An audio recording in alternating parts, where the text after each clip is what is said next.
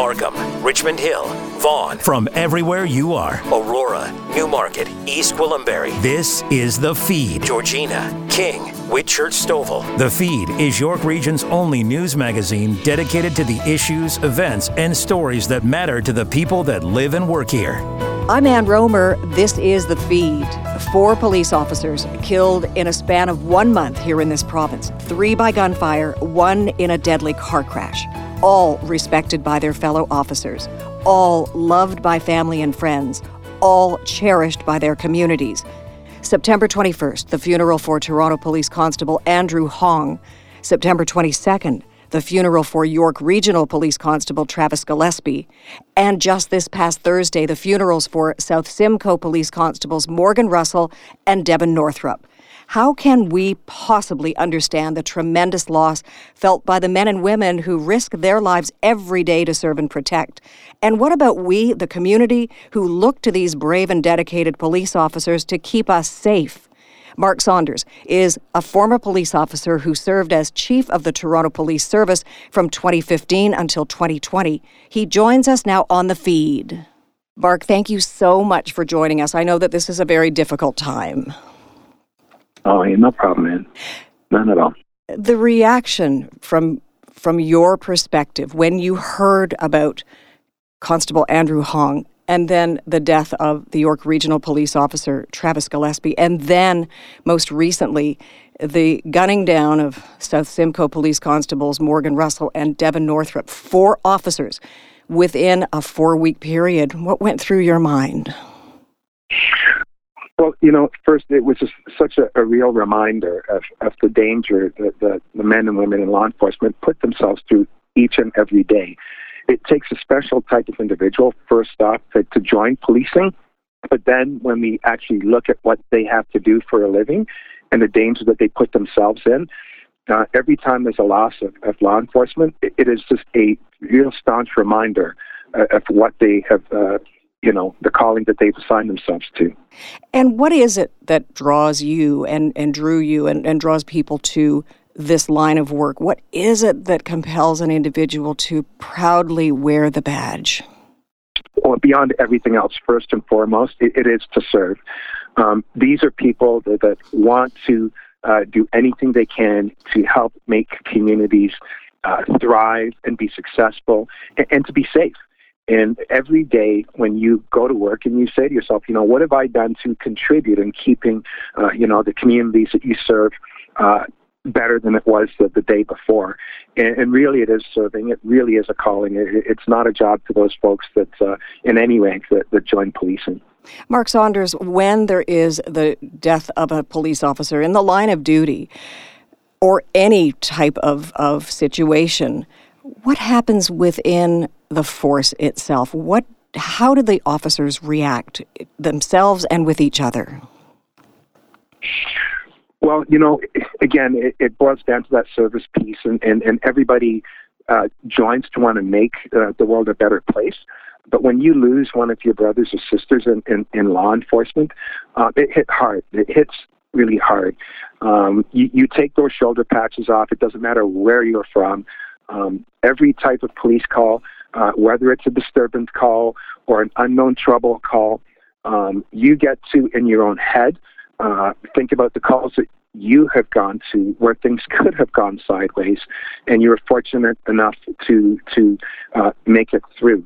And so it's a reminder to everybody that this can happen. We're talking about nanoseconds where things uh, go from zero to a million, and and so uh, internally.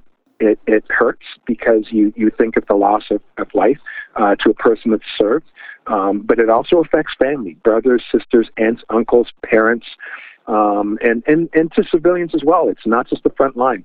Uh, those call takers that, that uh, uh, go through a, a, tremendous amount of stress, especially through these types of calls, uh, they have to relive it too. So it's it really does cascade in so many different levels, and we're grateful now in law enforcement that it's recognized that the supports are are equally important to not just what you do, but it's once you've done And, and if the outcomes are negative or positive, are there the proper supports to help each and every member of the organizations? And we're in a better place right now in, in, in 2022 than, than law enforcement ever has been. And what are the supports that are available to the officers? Well, you, you've got the, uh, the Employment Family Associate, um, uh, assistance programs uh, that deal with you know a plethora of different types of resources, whether it's psychological, um, whether it's um, um, financial. Uh, the associations are play an intricate part as, as well too in assisting. It's not just uh, for um, you know uh, short term, long term too.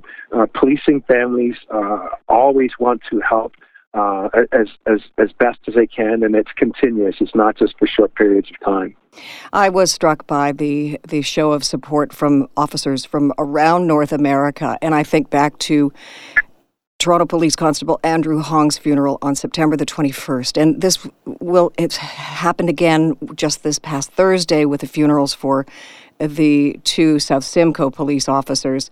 Does it make a difference to see that kind of show of support from officers near and far? Oh, tremendously. Um, you know, when, as I stated before, there's a very strong commonality. Every frontline officer, uh, in in their heads, they know that they go to these types of calls, and and it's you know there but by that uh, they're able to um, be able to walk out of the calls um, uninjured most of the time, or no loss of life but it does happen, and, and, that's what happens when you have these types of uh, interactions. And the reason why it's so big is because when you take North America as a whole, I remember going to different conferences at, at the executive level. It's every three days a law enforcement officer loses his or her life in North America. Every three days. Now, granted, you know Canada has been a lot better but we're not immune to it. And, and, and here's a classic example. Uh, you look at the types of calls that have occurred or the types of situations that have caused a loss of life. We're not, um, you know, we're not excluded from this. We're, we're included. And right now it, it's hit a lot harder, um, but it provides great opportunities for looking at and, and you know, looking at all of these situations and, and looking at things that, that can be done to help improve uh, the outcomes, whether um, it, it's any kind of training that can happen, whether it's any kind of tools or assistance uh, can occur uh, to help reduce that. Uh, but right now, it, it, it's hurting. You know, from the officers that I spoke to, it's hurting because of the reoccurrences that have been occurring over the past very short period of time in, in, in the uh, this particular region of the country. Is there ever a moment when an officer, after the tragedies that we've seen in the past month, where they think, I'm not sure that I can go forward now as an officer? I don't think I can continue to wear the badge. Well, you know, I, I can't speak for everyone. I, I can speak for the vast majority um, of everybody when when it comes to these types of calls or these types of moments it, it heightens your understanding of who you are and the role that you play within the, the, the communities. Um, it creates a stronger bond between uh, the brothers and sisters in, in, in law enforcement. But m- most of them have the desire to want to help. Uh, absolute strangers, even people that don't like them, um, they still will come to that call. They'll still show up at your door, no matter who you are to help. That's what the programming is all about. Um, but it, it doesn't mean that you're not going to feel hurt um, or, or nervous or, in, fact, a little bit scared. Um, but the programs that are out there right now are, are incredibly robust. And, and uh, as, as supervisors, you hope that you do spend the time to make sure that uh, your folks that are hurting uh, do get that help. Um, but but right now it, it's it's about celebrating uh, you know the lives of these men and women who who have done phenomenal things uh, while they were here uh, and, and that's what they're to be remembered for. The mayor of Innisfil not long ago said how closely ingrained and, and, and entrenched in the community the two South Simcoe police constables were, Morgan Russell and Devon Northrup. Let's talk about the community and how it is hurting. And in each and every one of these losses, uh, the, the community is affected in a way that we may understand or we may not even recognize. Yeah, no, it um, it, it hurts community too, uh, it, and it doesn't matter how big or how small. Uh, granted, you know the smaller communities, it is definitely more personal, uh, and the feelings can be more um, um, exposed and people can see it more. But, you know, in, in the larger cities as well, Toronto, a lot of members of the community uh, feel hurt to don't forget uh, the men and women who join law enforcement have family members uh, who are uh, involved in law enforcement, sworn in civilians. So um, there are so many different reasons why people uh, may have that hurt, and um, and you know, uh, both a lot of the cities build that resilience to to stay strong and, and to move forward and, and to try to you know, do the very best that, that, that can be done under the circumstance. And speaking of moving forward, how do these forces, Toronto Police, York Regional Police, South Simcoe Police, how do they move forward from this? Uh, first and foremost, by, by remembering um, uh, the officers for the service that they've done uh, while they were here um, the fact that they were heroes, and, and the fact that you know every day these heroes in uniform go out there and put their best foot forward to to help to keep communities safe. I, I mean that's just in the DNA of law enforcement, and you know we're so fortunate to have people uh, the various communities that step up and, and do join law enforcement. And and and so uh, I've always said uh, the, the way in which everyone can can really help is to remember uh, the great things that have been done through uh, through uh, while they're alive and and and you know the men and women that are out there it doesn't hurt every now and then to say thank you. And it, it goes such a long way. And um the folks don't do it because they want the thank yous but it, it certainly does help especially in times like this right now where where you know people are a little bit um uh more uh hurt by what's going on Mark Saunders, former police officer, served as chief of the Toronto Police Service from 2015 to 2020. I thank you so much for your very sensitive uh, thoughts and and observations when it comes to this really difficult time for so many people in so many places here in Ontario. Thank you for joining us on the feed. Thanks, Ann. It was great uh, talking with you. When we come back, getting out the vote. Do you have a story idea for the feed? Call us at 416 335 1059 or email info at 1059theregion.com. Ann Rohmer and more of the feed coming up. This is 1059 The Region.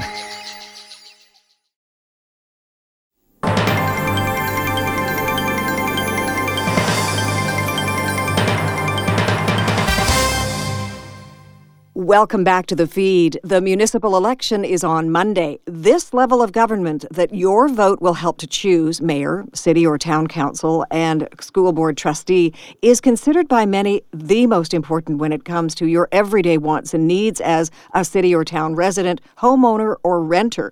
Joining us now with his thoughts on the importance of this upcoming municipal election is political commentator, broadcaster, and host of the LeDrew three minute interview, Stephen LeDrew. Stephen, so great to be with you again. I have missed working with you. I've got to admit that. Well, I don't think you should admit that in polite company.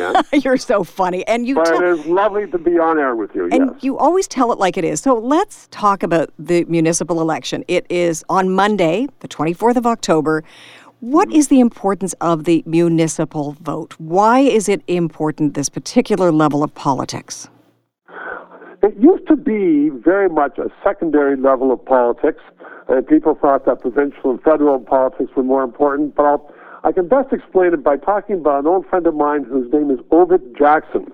And he started out as a councillor and then the mayor of Owen Sound, lovely community in Ontario. And, um, and then he became a Liberal member of Parliament in John Chrétien's government in the 90s. And he used to tell this anecdote. He said, Stephen, when I first became a councillor, in Owen Sound, and I'd walk down the street or I'd go to the school, and people would say, Oh, Mr. Counselor, Mr. Counselor. And they were full of respect. And he said, Then I decided to take it one step further. I became the mayor. I loved being mayor. And I would go to schools and to churches and synagogues, and I'd talk to people in the street, and they'd say, Mr. Mayor, this, Mr. Mayor, that. And then I took it another level, I thought, at the time, and I became a member of parliament. I liked going to Ottawa. I'd come back to my constituency and I'd walk down the street and people would say, Hey, you! and, and he said, That explains it all. And I think it does. And the, the mayor of, and councillor of your city, town, hamlet, municipality, whatever it is, has a greater impact on a person's life than certainly an MPP or an MP. I mean, it depends on whether you are looking at your roads being plowed, your sewers running properly, getting clean water into your house, um, the schools functioning, all those things, civility on the street, whether the police are doing their jobs. Those are matters of municipal jurisdiction. And so from your time you get up in the morning to the time you go to bed at night, and your sleeping time as well, most of it is impacted by your mayor, and councillor doing their jobs well as opposed to your MPP or your uh, member of parliament doing their job. So it's a, uh, it's the most important election that you ever vote in. And why is it essential that the voter exercise his or her right to vote, number one, at any level, but in this case, the municipal level, and also understand who's running and for what level mayor or uh, for town or city council or school trustee. A lot of people know nothing about that particular position. Well, you're absolutely right. And trustees in particular, Ann, uh, have been ignored for years and years and years. And now they are uh, at the forefront because a number of people and parents are reading about how the schools are being run. They don't agree with the way schools are run. Years ago, public schools were the most uh, popular school around. And now, more and more parents are looking for private schools, and they're making great sacrifices to send their kids to private schools because they say the public schools are not teaching their kids properly or well, or that the teachers' union is running things. So, above all, uh, the school boards are of critical importance. And, and as I said before, people ignored them. Now they're saying, well, holy cow, we've mm. been suffering as a result of ignoring what the school trustees are doing and uh, letting a bunch of uh, bureaucrats run things, and we want greater control. The same with municipalities. Uh, for generations, the bureaucrats ran things, and uh, the mayors and councillors were just the titular heads, people to give nice speeches and, and you know, cut ribbons. Um, but now, uh, people are saying we want some real effective management of the huge sums of money that councillors and that uh, the cities uh, spend. And, you know, as I said, whether it's just on your sidewalks, your roads, your sewers, your clean water, or on, on bigger subjects like in, in Toronto right now, where they still have the uh, multi billion dollar expansion of public transit. And in Mississauga and other municipalities, it's a huge deal. It has to be run well, and um, people are looking for accountability for their uh, for their dollars, and that's why I think that not only could I argue that's the most important election uh, going, I think that a number of people are arguing that as well and saying, get out there and vote. And uh, mm-hmm. in the last election, of course, I don't know what's going to be like this election, but in the last election, more and more people are getting out there and understanding that if we don't vote, to put good people in power in, then we're going to uh, have you know, a bunch of second-rate people in power, which means we got second-rate service. You know, it's interesting. Power to the people. That's a phrase that you and I know well because of our age, and we grew up with that that expression. But also, and I'm far more older than you. no, hardly. Uh, and we talk about power and and the additional powers that granted by the Ontario government to certain mayors uh, in certain cities in Ontario. Can mm-hmm. is that a double-edged sword? Do you think? Sorry, is it a what? A double-edged sword. Do you think there's some good and some well, bad when it comes well, to that? I, I think it is. I think it is. You're absolutely right, Ann. Because if the mayor is someone you agree with and you agree is doing a good job, then you want that mayor to be able to use powers untrammeled by you know, councillors questioning. However, if you have a mayor who is, um, let me just show my bias here, a mm-hmm. left wing wacko, then you don't want that mayor to have a lot of powers because you don't want that mayor to be spending a lot of your hard earned tax dollars on projects or things that you don't agree with. And so it is absolutely a double edged sword. It means that um, if the person is in power who you agree with, great. But if you don't agree with them, then uh, it's uh, troublesome. So, uh, and you and I have seen this before, and it's as enough is often the case in politics. It's a matter of um, of uh, good judgment. It's a matter of checks and balances, and whether the the mayor is um, is good or bad in your view, or left or right, or whatever politics you are.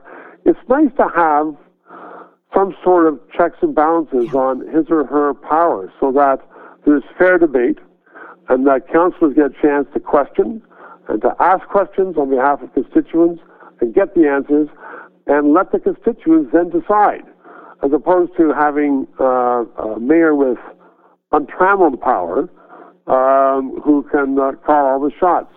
And we don't we don't have that even with the strong mayor system that the provincial government brought in for certain mayors, as you say, Toronto and Ottawa. Um, there's still going to be a council, and there's still going to be radio shows which uh, have politicians on to question the decisions that they're taking, to let people know what's going on and uh, and how their money is being spent. I think of high profile people who've moved from one level of government to another. Patrick Brown, uh, Jim Watson, and people who are running in this particular race, this municipal election. Andrea Horwath, Stephen Del Duca, Deb Schulte. You ran for mayor of Toronto in 2006. Why did you do that? uh, a number of us. Um, were interested in, in politics and good government. And David Miller, a very left wing uh, person, was mayor of the city of Toronto at the time. A number of us thought that he was doing a really stinky job. And so we said, somebody's got to run. And I got the short straw. I went home and I said, you know, I'm going to run. I'm not going to win, but I'm running simply to provoke debate. Hmm because the mayor otherwise is going to have a very easy run. And it's, it's true, Ann, because after the first televised debate, David Miller, who as a person I, I like very much, he turned to me and said, Stephen, why are you doing this? I said, David, because you're doing a, well, I'll change the word, yeah, please. a crappy job. and he said, no, he says, I'm doing a great job as mayor. And I said, that's why I'm running, because I disagree that you're doing a great job as mayor. And uh, so we had public debate. I got several thousand votes, but it was mainly to be out there to go toe to toe with uh, with David Miller and to say you can do better, and the people of Toronto deserve better. Mm. And so it was an expensive uh, project, but it was one that I enjoyed. And I just think I had full admiration for anybody who uh, puts their name on a ballot. And uh, and Ann, I know that you've always been involved and interested in politics. To put your name on a ballot is a big deal, and um, you attract good and bad, and uh, you get you know, subject to a lot of commentary. But I did it because I just thought that that David should sharpen up his uh, his game a bit, and uh, and he did. Final question. You and I, as co anchors at CP24 uh, for the election coverage, numerous times, we said to the audience, we said to our followers, we said, uh, you know, it's understood that your vote counts. Do you really believe that, Stephen? Does your vote count? Absolutely. And there are many, many examples of where it's the case. One that just comes immediately to uh, mind was a member of parliament and federal cabinet minister in the 80s, Norman Cafik. And uh, he was the member of parliament for Pickering, if I recall correctly. And we used to call him Landslide Cafik because he won by seven votes. Like out of, I don't know how many at that time, but say, 30,000 votes. He won by seven. And there's been many cases where a person wins office by one or two votes. So um, you can look at it and say, well, there's 30,000 votes being cast, or in, in other elections, millions, for instance, in Toronto being cast. It could come down to one vote. So it's important that everybody get out there and vote because your vote could be the decision making vote. On that note, my friend, fellow broadcaster, and host of the LeDrew three minute interview, Stephen LeDrew, thank you for being with us on the feed. This was great. Always a pleasure, Ann. You're a wonderful broadcaster. See you later. As are you. Thanks. Cheers. I'm Tina Cortese. Our next story is about getting young people to exercise their democratic right to vote. Samantha Reusch is the executive director at Apathy is Boring. Samantha, tell us about Apathy is Boring and your role. So, Apathy is Boring is a youth led, nonpartisan organization. And what we do is we focus on engaging young people in Canada's democracy. And I'm the executive director. And what exactly do you do as executive director? So, my role is effectively to oversee all of our activities. So, we have year round programming through our Build and Rise program, but we also do vote, uh, voter engagement campaigns that pop up during elections. Um, and so, we kind of like to mix our programming with some of the deeper interventions that we do in communities and also um, with sort of lighter touch, broader reach voter um, mobilization work. Well, our municipal election is just around the corner. It's on Monday. What is the vote program and how does it encourage young people to vote? Well, we know that a lot of the barriers that young people face um, when it comes to elections are, are largely motivational in nature. So, what we mean by that is a lot of young people feel that politicians don't care about them. Um, they feel like they don't sufficiently understand the electoral system or that they don't know enough to vote. Um, so we really focus on two things primarily. We focus on informing young voters, so making sure they know where, when, and ways the ways that they can vote, um, whatever the ballot process is, but also, um, you know, who the candidates are, uh, what what they stand for, what issues are on the ballot. Different levels of government focus on different um, different issues and might have different um, tools in their tool belt in order to address them. So that's important to consider when you're voting. Um, but we also look to inspire youth, so get them to think about the issues that matter to them and connect those issues to the election um, that's currently um, happening. And what are you hearing from young people? Did they get the value, especially of the municipal vote, and, and how much it means? Municipal elections are actually quite tricky because we we actually see that when it comes to trust in a, in institutions, young people have the most trust with their municipal government. Um, however, municipal elections tend to have the lowest turnout rates. So it's one of those funny um, sort of paradoxes. But what we do try and say is that, or try and make sure that they're aware of, is that your municipal government actually has the most direct impact on your day to day experience of your city, of your life. You know, you're walking down the street, it's your municipal government that makes the decisions that make that street a nice place to be, or, um, you know, has a say on what businesses can be on your street, or when your garbage pickup is, and all of these things that, you know, we kind of can take for granted.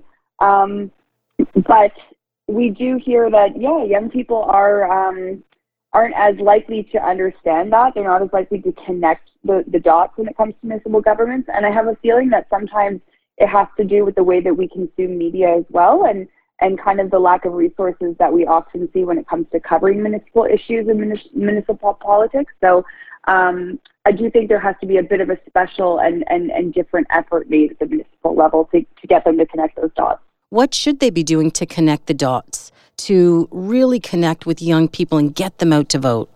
I think when it comes to an election campaign, it's really important to not just be communicating about promises um, of the fu- about the future, but also to connect um, and and kind of plug into those narratives um, that happen between elections. And so the work can't start with an election campaign. If you want to make a relationship or relationships with young people in your community, that has to be a concerted and ongoing effort. There has to be communication strategies in place, and you have to make an effort to meet people where they're at. So that's not just you know, kind of showing up at a community event. It can mean, you know, digital communications and, and focusing on getting the word out through social media, for example. But it can also mean understanding that people bring different levels of, of knowledge and skills when it comes to participating uh, at the municipal level, and that we need to be doing a better effort to communicate that and, and show in good faith that we do actually want people to participate.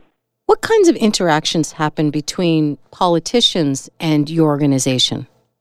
Well, like I said, as a nonpartisan organization, um, we don't uh, campaign, obviously, on behalf of any party or elected representative. Um, we really are focused on being a neutral space for young people to come to feel like they can get um, information from trusted sources and that there's no agenda behind it. So um, when it comes to us working with, you know, political institutions, we're there to make recommendations. We feel it's important to acknowledge the systemic and institutional barriers that young people face when it comes to participation, but we're not looking to get any particular government elected. What's your message to young people just ahead of Monday's vote? I know that it can be really, really challenging, um, especially if you live in a city um, where maybe you've had the same mayor or same city councilors for 20 years, 20 plus years in some cases. But I think I'm always reminded when I do interviews like this that, you know, people are really paying attention to the number of young people that turn out. And even if you don't feel like you can have um, that your vote will make an impact in the direct outcome of this election, it's really important to demonstrate that young people are paying attention. And so you can send a message through your vote. You can demonstrate that young people are paying attention and start to rebuild some of that disconnect that exists between elected representatives and candidates and young people in your community. If our listeners want more information about Apathy is Boring, how can they connect? You can find us uh, at our website, which is www apathyisboring.com, or you can reach us on social media at apathyisboring. We're on Instagram, Twitter, Facebook, wherever you, uh, TikTok, wherever you uh, like to uh, be on social media. Polls are open from 10 until 8 p.m. For a full list of York Region candidates, go to our website, 1059theregion.com. After the break, we are celebrating the holidays. Follow us on Twitter at 1059 The Region. Ann Rohmer and more of the feed after the break. This is 1059 The Region.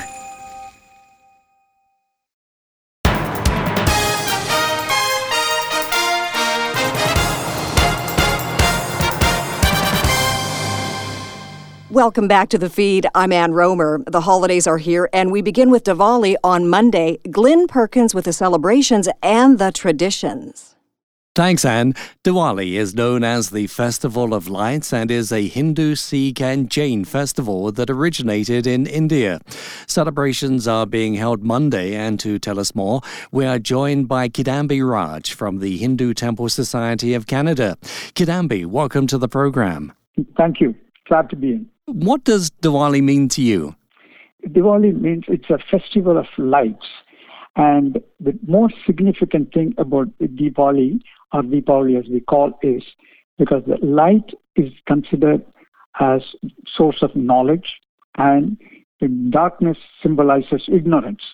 So the light is sort of gives us a thing towards acquiring knowledge and that's why we light and worship it itself as a god because the god the, the light represents God and knowledge and that's why we do that. Somebody may uh, ask me once saying, what do you mean light in this? How does your light contain? It's a little this clay dish or metal, but you have oil and a wick. And then what is the difference? We can have a switch a light on, an electric light, and it dispels darkness. True, it dispels darkness, but there's a difference between that and our light because our lamp has two components. One is a wick, another is a ghee or oil, medium. And what, according to spirituality, means is the wick represents a human ego, and the oil represents the materialistic tendencies or of a human being. So when you light a lamp, the wick eventually completely gone. So is the oil. So what it is is the idea is behind this. We worship it because we slowly and gradually want our ego to go down and our materialistic tendencies and look for good knowledge and it goes up. And the other important thing is light, when you lamp and you light it, the flames always go up. It symbolizes that we want our knowledge to grow, take us to the higher plane and like spirituality. This is an important date for the South Asian community. What happens during Diwali? Uh, during Diwali, what they do is of all ages and group participate, and they give expression to their happiness by lighting lamps, decorating the houses, bursting firecrackers, and inviting the near and dear ones to their homes for taking part in some sumptuous meal. And the lighting of the lamp is a way of paying tribute to the god. And it's also a big shopping season because we always buy new clothing for children, adults, everybody. And some people who have little bit more money, they buy big things like cars and some gold jewelry and all that. Kidambi, Diwali is a time when family and friends get together. Whenever that happens, usually there's food. Is there a traditional dish? There's no specific thing because it depends on the region where they live. They've got all kinds of sweets and, as I said, sumptuous food. So they even exchange gifts to their neighbors, friends, and all that with uh, dried fruits, sweets, and any specialties that are familiar to that particular region. But here, of course, we have all kinds of sweets made at different restaurants and families. Also, we make sweets and also savories like, uh, like crackers and stuff like that, which is tastier than regular simple crackers we buy in the store. Diwali is on Monday, but how long do the celebrations last? Normally, traditionally, it is supposed to be about three or four days, but generally, the most important day is that the 24th in this case, which is uh, no moon day. And that is the day because, according to our spirituality, Hindu religion, that is the day the goddess Lakshmi or goddess of wealth and prosperity, which is supposed to have incarnated as in the earth. And that is an important day. This not unique to Hindus. Some people think Diwali is Hindus. This particular day, Deepavali day, Diwali day, is important for Sikhs, Jains, and Hindus. The reason being, the biggest Sikh temple, Golden Temple, is called in Amritsar, India. The foundation stone was laid on a Deepavali day. And so that's why the Sikhs. The same thing with uh, you go for Jains. The very first saint or leader who found out that modern Jain religion, that's when the day he attained salvation or, or passed away. So they celebrate an important day in their history. Is there a greeting that one uses during Diwali? Uh, no, all we do is uh, wish you all the best and bright and prosperous years ahead. You see, Diwali also ends the season of harvest, ending season. So they want to have next year also a good harvest and have good go on that. Kidambi Raj from the Hindu Temple Society of Canada, thank you for telling us about Diwali here on the feed. No problem. Thank you, sir.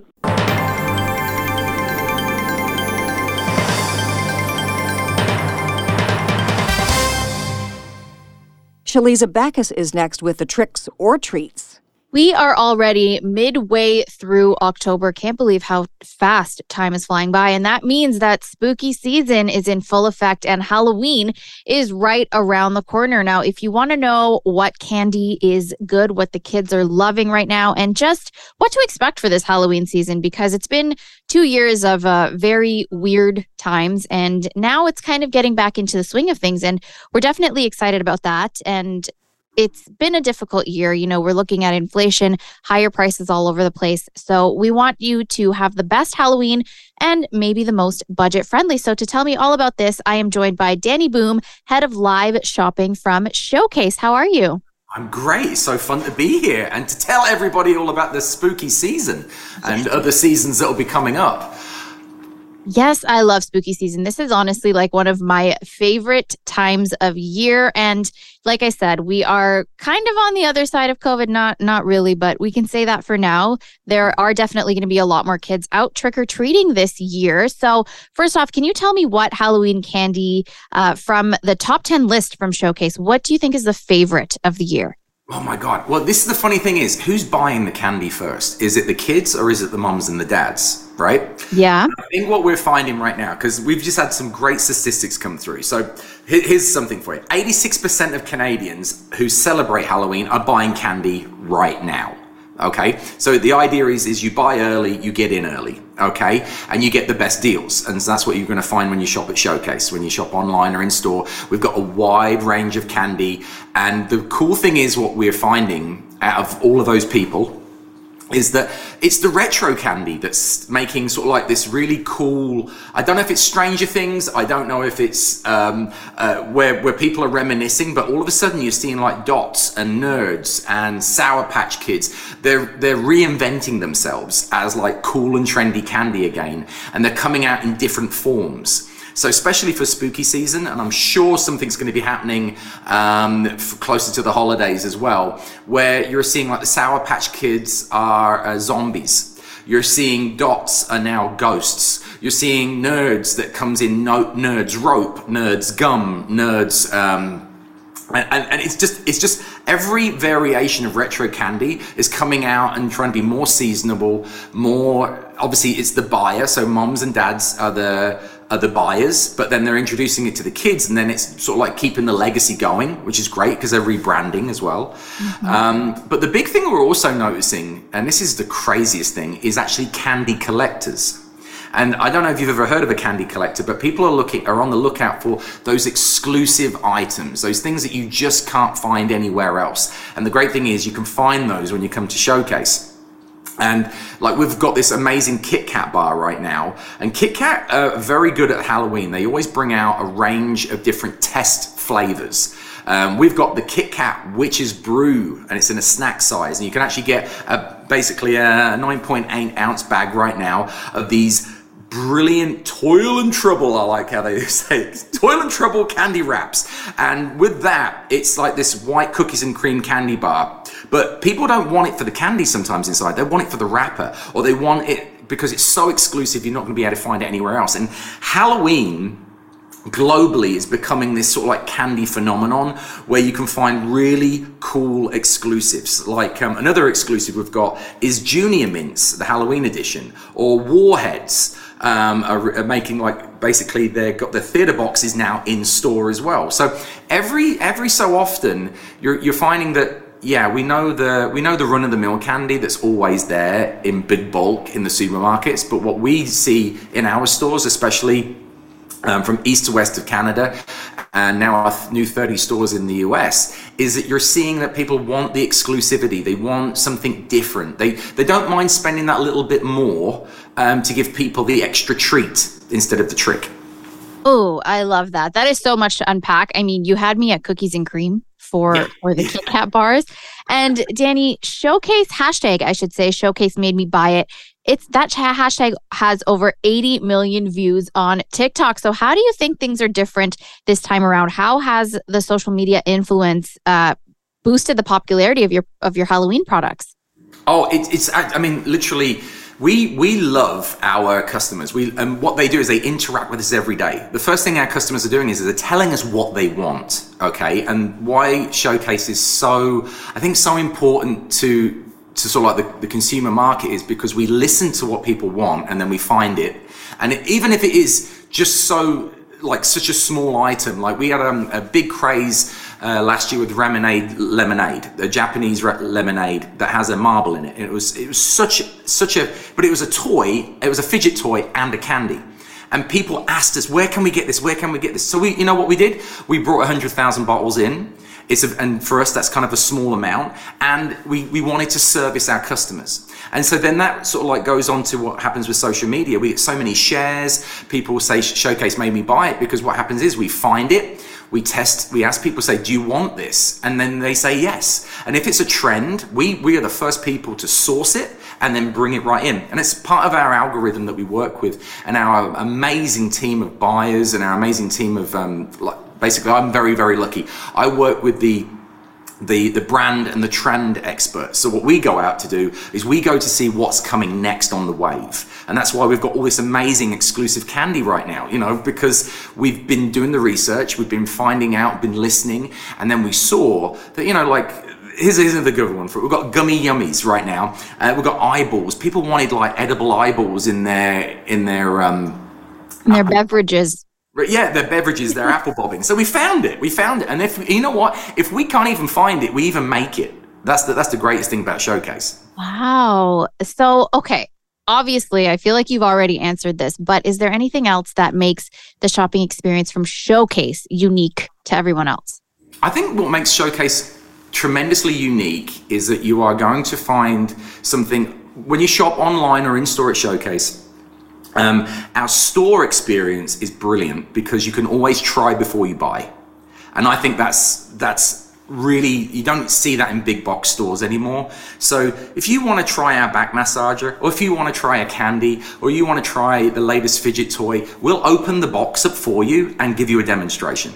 That's the, wow. that's the first. That's the that is a guarantee every time. We're also very customer focused because really, you know, as I said to you, we listen and then we react to what the market wants. And then i think that's really part of our our success because as we're tuned in with people we're always getting what they want. And you know it doesn't it cuts the search down other side of it is though as well when you're searching online you're always going to find us in the top 10 searches for everything because yeah you can find fidget toys on on the blue site or the red site or the pink site but with the great thing is when you come to you shop at showcase online you're going to find a, such a wide array of different styles of fidget toys or different styles of um, fitness equipment or different styles of electronics. But and then, as I say, like we're talking about Halloween candy right now, we have got so much right now. We're actually giving it away. We're doing a buy three get one free on all our candy. So everything that I've talked to you about today from high price to low price, you can actually still get as buy three, get one free. Because that's another great thing about Showcase. We really love rewarding our customers because we know what you want and we let's get you there right ready for the season. Oh, we love that so much. And Danny, if you could have, if you could recommend three three uh, must tries for this Halloween season, what would you what would you recommend? Okay, uh, let's go for it because we've got a lot of candy going on. So I'm going to go for um, the Nerds Rope Spooky. Okay, it's the Spooky Halloween Nerds Rope. It's an amazing gummy rope confettied in nerds, which is absolutely crunchy, sourly fun. Um, I'm also going to go for, I, I got to be, um, uh, I'm a Sour Patch Kid at heart, so I've got to go for the Sour Patch Kid Zombie Edition. They're a theater box. Um, that's an exclusive. And actually, everything I'm telling you about right now is exclusive to Showcase. You can't find these anywhere else. Um, and then I would go for I'm gonna I'm, I'm, I'm I have to say the uh, I like the ooey gooey. I like the surprise. So we have these great candies. I mentioned them earlier. They're the gummy yummies. So we've got the gummy Halloween themed candy, and you got like you can trick or treat people with them because they are different Halloween shapes, and they are a marshmallow on the outside with these um, really cool flavors in the side. We've got body parts like ears and feet and brains that you can sort of like open up, and it's bit bit gory. But then the funny thing is, it's like it's fun and and you can sort of like shock your friends with it. And then we also have the uh, the gummy yummy eyeballs. Uh, and sports balls. They're basically you can either have eyeballs for Halloween, or you can have soccer balls for uh, for, for the um, for the coming soccer season. Amazing. Okay, I'm so excited to try all of these things. And Danny, are there any locations in York region where our listeners can visit Showcase? Do we? We're all throughout the GTA. We've got over 50 stores in the GTA area from uh, Vaughan, York, Mississauga, Oakville, you name it, we're everywhere. Okay? And the best thing is if you shop online and you want it today, we can do, you can go to shop@showcase.com and you can get same day delivery with all our stores from DoorDash. So if you want that candy right now, get online and get it with DoorDash. Get same day delivery. Amazing. Love to hear it. Danny Boom, head of live shopping at Showcase. Happy Halloween.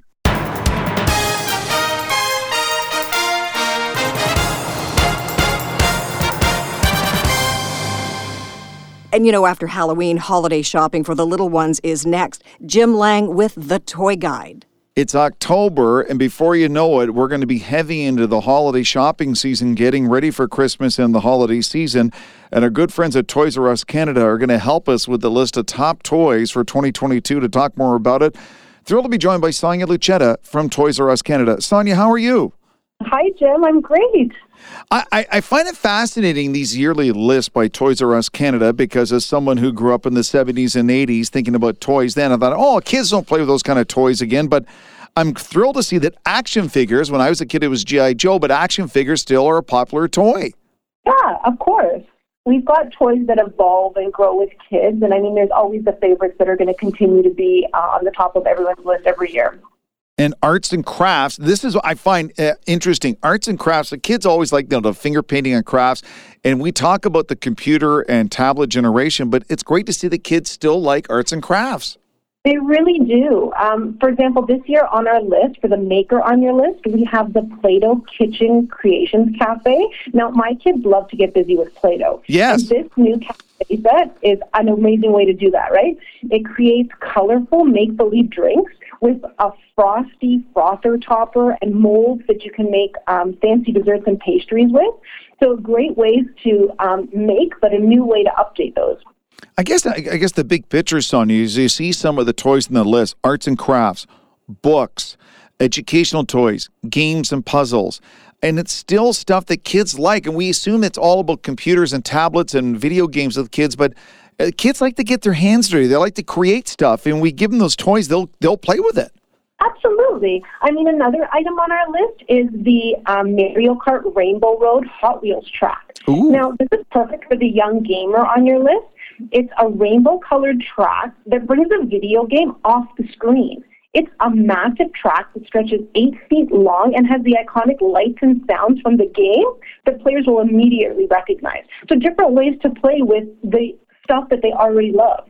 Now, one of the things, uh, items on the list is interactive pets and toys. So, educate me. What exactly are interactive pets and toys? Oh, the fur real toys are amazing. So, these are actually pets, an electronic pet that has all of the characteristics of a real animal. So, for example, they'll purr or they'll growl. They have features that actually look like the real thing. You just don't have to clean up after them. Exactly. Uh, vehicles, trains, playsets, still always popular with kids, as well as trading cards and collectibles. That's one of those timeless things that's been around forever. They absolutely have. One of the other items on our list this year is the Lego City Freight Train. This guy is unbelievable. It is a remote controlled Lego train, and it includes a locomotive that is actually powered up by technology. You know, and I guess that's something like you alluded to earlier, Sonia, is there there are new versions of standby toys, but with new technology that make them even better and bigger and better than ever.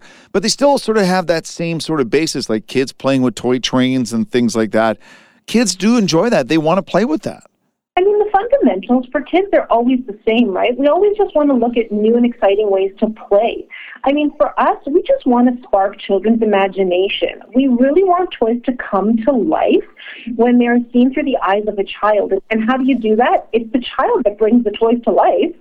Go, you can get all the details at Toys R Us, Toys, R-U-S, toysrus.ca, and start thinking about toys for the holiday season. Are there some of these toys in the list that, um, the top list that surprised you, or pretty much everything you thought would happen, Sonia? Um, there's a really great mix for something for everybody, absolutely, every age group and across all categories. Um, but you know what? Apart from the actual top toy list, you can look for our toy book that's landing in mailboxes this month with tons and tons of great gift ideas at all price points that have something for everybody on your list.